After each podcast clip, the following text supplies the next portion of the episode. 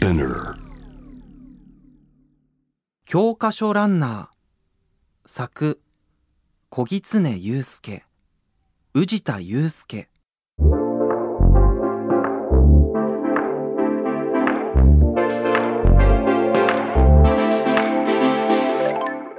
ランニングが趣味の僕は今日もお気に入りのウェアとシューズを身につけてランニングに出かけた。ああ今日もいい天気だ。風を切って走るのが気持ちいい。いつものコースを走ってから部屋に帰ってきた僕はストレッチをすることにした。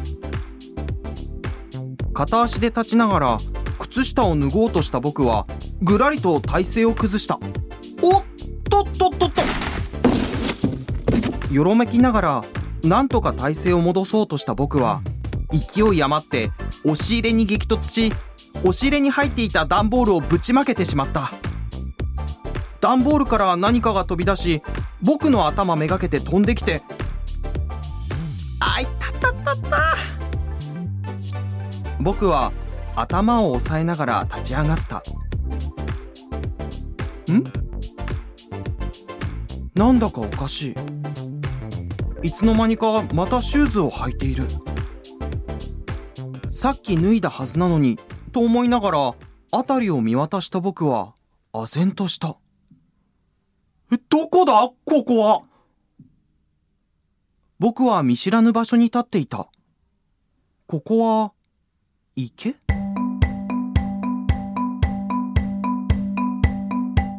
ほら、走ろう、たかしくん。突然背後から声をかけられた僕はびっくりと体を震わせて振り返った。そこに小学生くらいの男の子が立っていた。だ誰？誰って、ヒロシだよ。ヒロシ？どこかで会ったっけ？いつも会ってるじゃないか。この子が何を言ってるのかわからない。そもそも彼はなぜ僕の名前を知っているのだろう？君はどうして僕の名前を知っているの？どうしてって、君はいつでもたかしくんじゃないか。ますます混乱するあのここってどこなのかな？池だよ。これから僕たちはこの周りを走るんだ。走る？なんで？当たり前じゃないか。ここは教科書の中なんだから。教科書の中？そうだよ。算数の教科書の中。そう言われて僕は改めて辺りを見渡した。よく見ればそこには池とその周りを囲む数本の木以外何もない。真っ白な空間が広がっている。僕とたかしくんは文章問題の登場人物で、これから用意ドンで池の周りを反対方向に走るんじゃないか。言われてみれば昔そんな問題を解いたことがある気がするたかしくんとひろしくんは用意ドンで池を反対方向に走り出しました。たかしくんが分速160メートル。ひろしくんが分速150メートルで走った時2人は3分後に出会いました。池の周りは何メートルでしょう？こんな感じの問題だったか。そこで僕ははっと思い出した。さっき僕は部屋でストレッチをしようとして体勢を崩し押し入れに激突した。その拍子に段ボールから何かが飛び出したのだがあれは昔使っていた教科書だったのだ。もしかしたら僕は何かの弾みで教科書の中に入り込んでしまったのだろうか。ねえ、君、ひろしくんが僕の顔を覗き込んでくる。君、どうもおかしいな。本当にたかしくんたかしはたかしなんだけど違うんだ僕はそれからひろしくんに自分の置かれた状況を説明したうーん、なるほど。そういえば、たかしくんはさっきおしっこをしに行くって木の方に走っていったからな。嫌に早いと思っていたんだ。そうだからここのたかしは別にいるんだ。ねえひろしくんここから出る方法を知らないかい？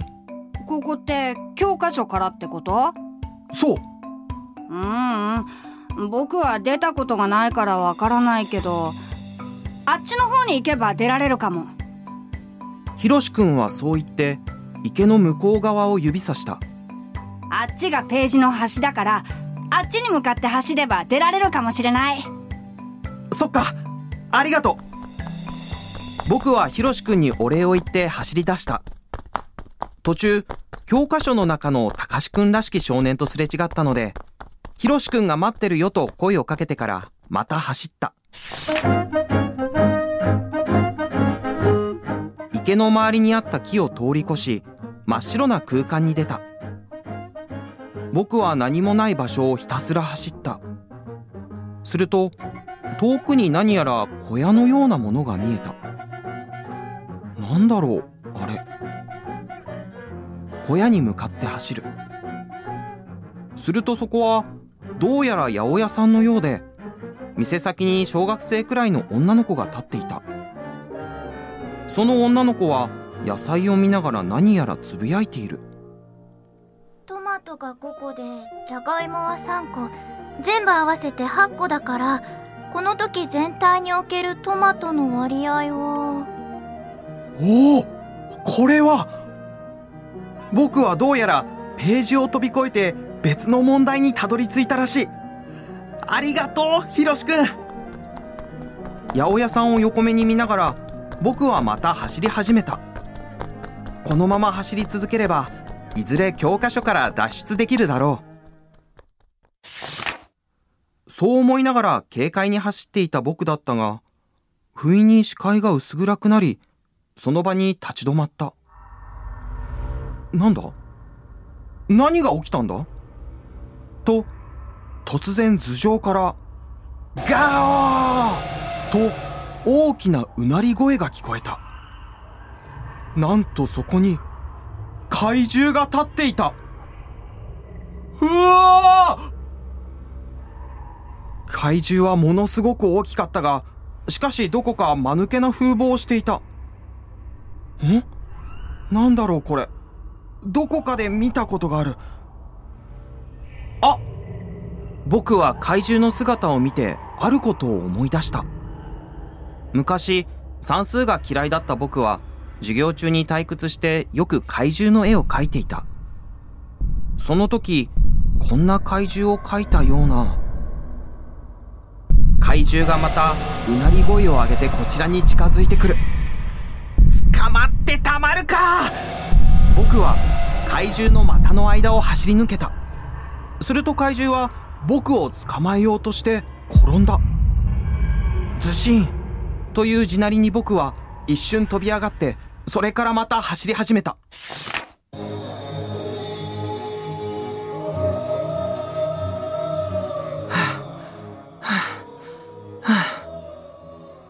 もうかなり走ってきた。教科書の端はまだだろうか。と目の前を誰かが走っている。見るからにフラフラだ。大丈夫ですか？僕はその人に駆け寄って肩を貸した。今にも倒れそうなその人は声を出すのもやっとという感じで言った。水を辺りを見渡すと遠くに湧き水が見える。僕は走って行って湧き水を手にすくった。倒れているその人にすくってきた水を飲ませる。ありがとうございます。水を飲んだその人は幾分か元気を取り戻した様子で言った。私はメロスというものです。あなたは？え？メロスってあのメロス？なんてことだ。さっきまで算数の教科書にいたはずなのにどうやら今度は国語の教科書に迷い込んでしまったようだ。私の名前をご存知なのですか？えええまそうですか。あそう言ってメロスはまたその場にへたり込んだ。ああのメロスさんあなたは急いでいるんじゃないんですか？ええそうなのですが。もう諦めてしまおうかと思いまして。ダメですよ！え？お友達が待っているんでしょ？ほら立って！僕はメロスの手を取って立ち上がらせた。大丈夫。あなたなら走りきれますよ。さあ僕はメロスに肩を貸しながら走り出した。あなたは本当に何者なのですか？僕ですか？あ僕はたかしです。しばらく僕はメロスと一緒に走った。だがやがてメロスはもう一人で大丈夫ですと言って猛然と走っていった。走れメロス。僕は心の中だけでつぶやきまた走り始めた。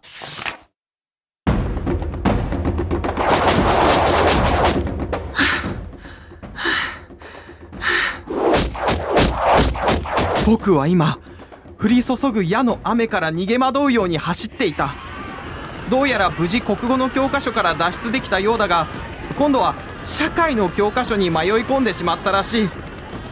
僕が今いるのは戦国時代の戦場だった。目の前をと矢が通り抜ける。うわー！僕は叫びながら走った。やがて戦場から少し離れた場所で一人の男を見つけた。その人は立派な鎧を身につけていたが全身に矢が刺さり今にも事切れそうになっている。大丈夫ですか？無念だ。捨ておいてくれ。しっかりしてください。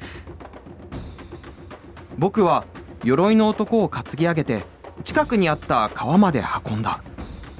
水を飲ませ顔を拭いてやる。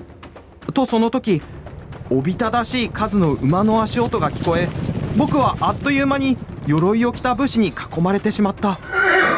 鎧も身につけずボロ布一枚で戦場にいるとは怪しいやつ神妙にしろ槍を持った武士が僕に突進してきた。やられる。その瞬間ズシーンという地鳴りが起きた。ついでガオーといううなり声。なんじゃありゃ武士たちが何かを見て叫び声を上げる。それはあの数学の教科書にいた怪獣だった怪獣はガオーと叫びながらやっぱりちょっと間抜けな動きで武士をバッタバッタと倒し始めた。よし頼んだぞ！僕は傷ついた鎧の男を担ぎ上げて走り始めた。やがて戦場の音が遠くなった場所で僕は鎧の男を下ろした。ここなら大丈夫だと思いますから僕がそう言うと鎧の男はこくりとうなずいた。僕はまた一人で走り出した。はあはあはああれからしばらく走った僕はまた見知らぬ場所に立っていた。ここはどこなのだろう？と目の前に足湯のようなものがあった。こりゃいいや。僕はシューズと靴下を脱いで足湯に足を浸した。ほう生き返る。乳酸の溜まった足が足湯によって解きほぐされていく。夢見心地で足湯に浸かっていると突然「こら!」と怒られた。見るとひげと頭がもじゃもじゃで白衣を着た博士風のおじさんが立っていた。それは足湯じゃないぞい。沸騰の実験用のビーカーじゃ。博士に怒られた僕は慌ててビーカーから足を上げて靴下とシューズを履いた。どうやらここは理科の教科書らしいぞ。僕は博士に謝ってまた走り出した。足湯。もといビーカーのお湯のおかげでいくらか疲れがマシになっている。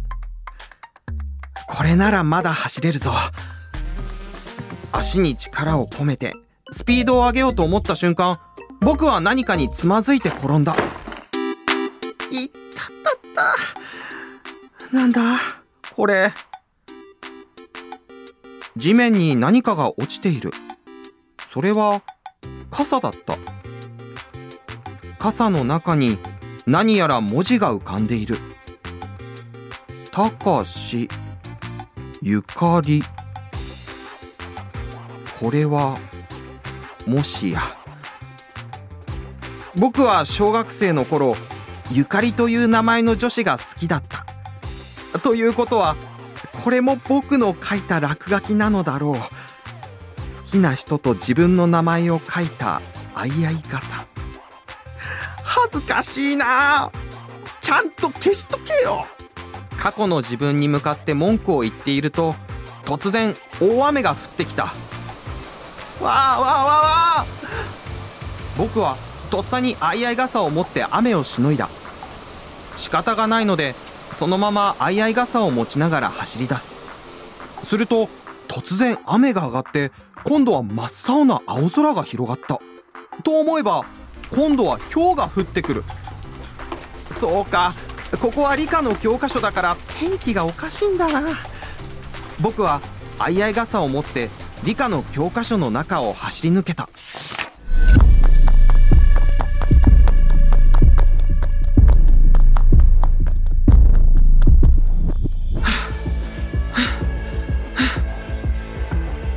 僕は今見知らぬ男性と一緒に走っている。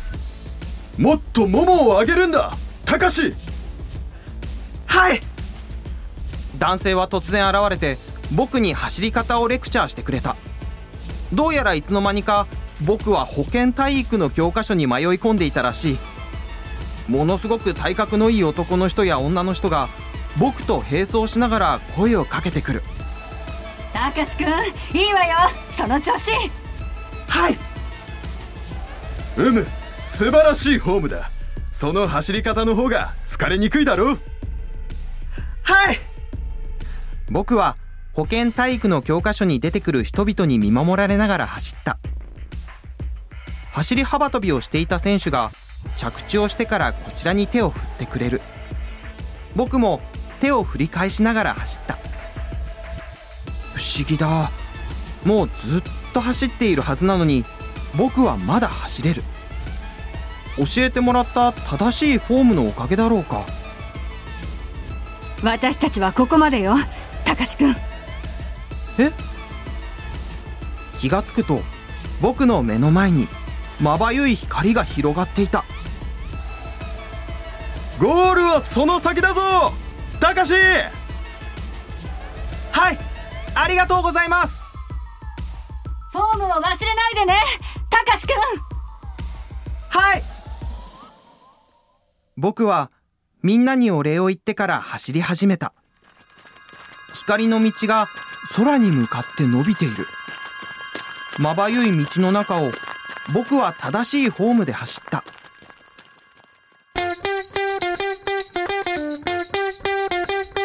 はっ！と気がつくと自分の部屋に立っていた。教科書から脱出して現実世界に戻ってきたらしい。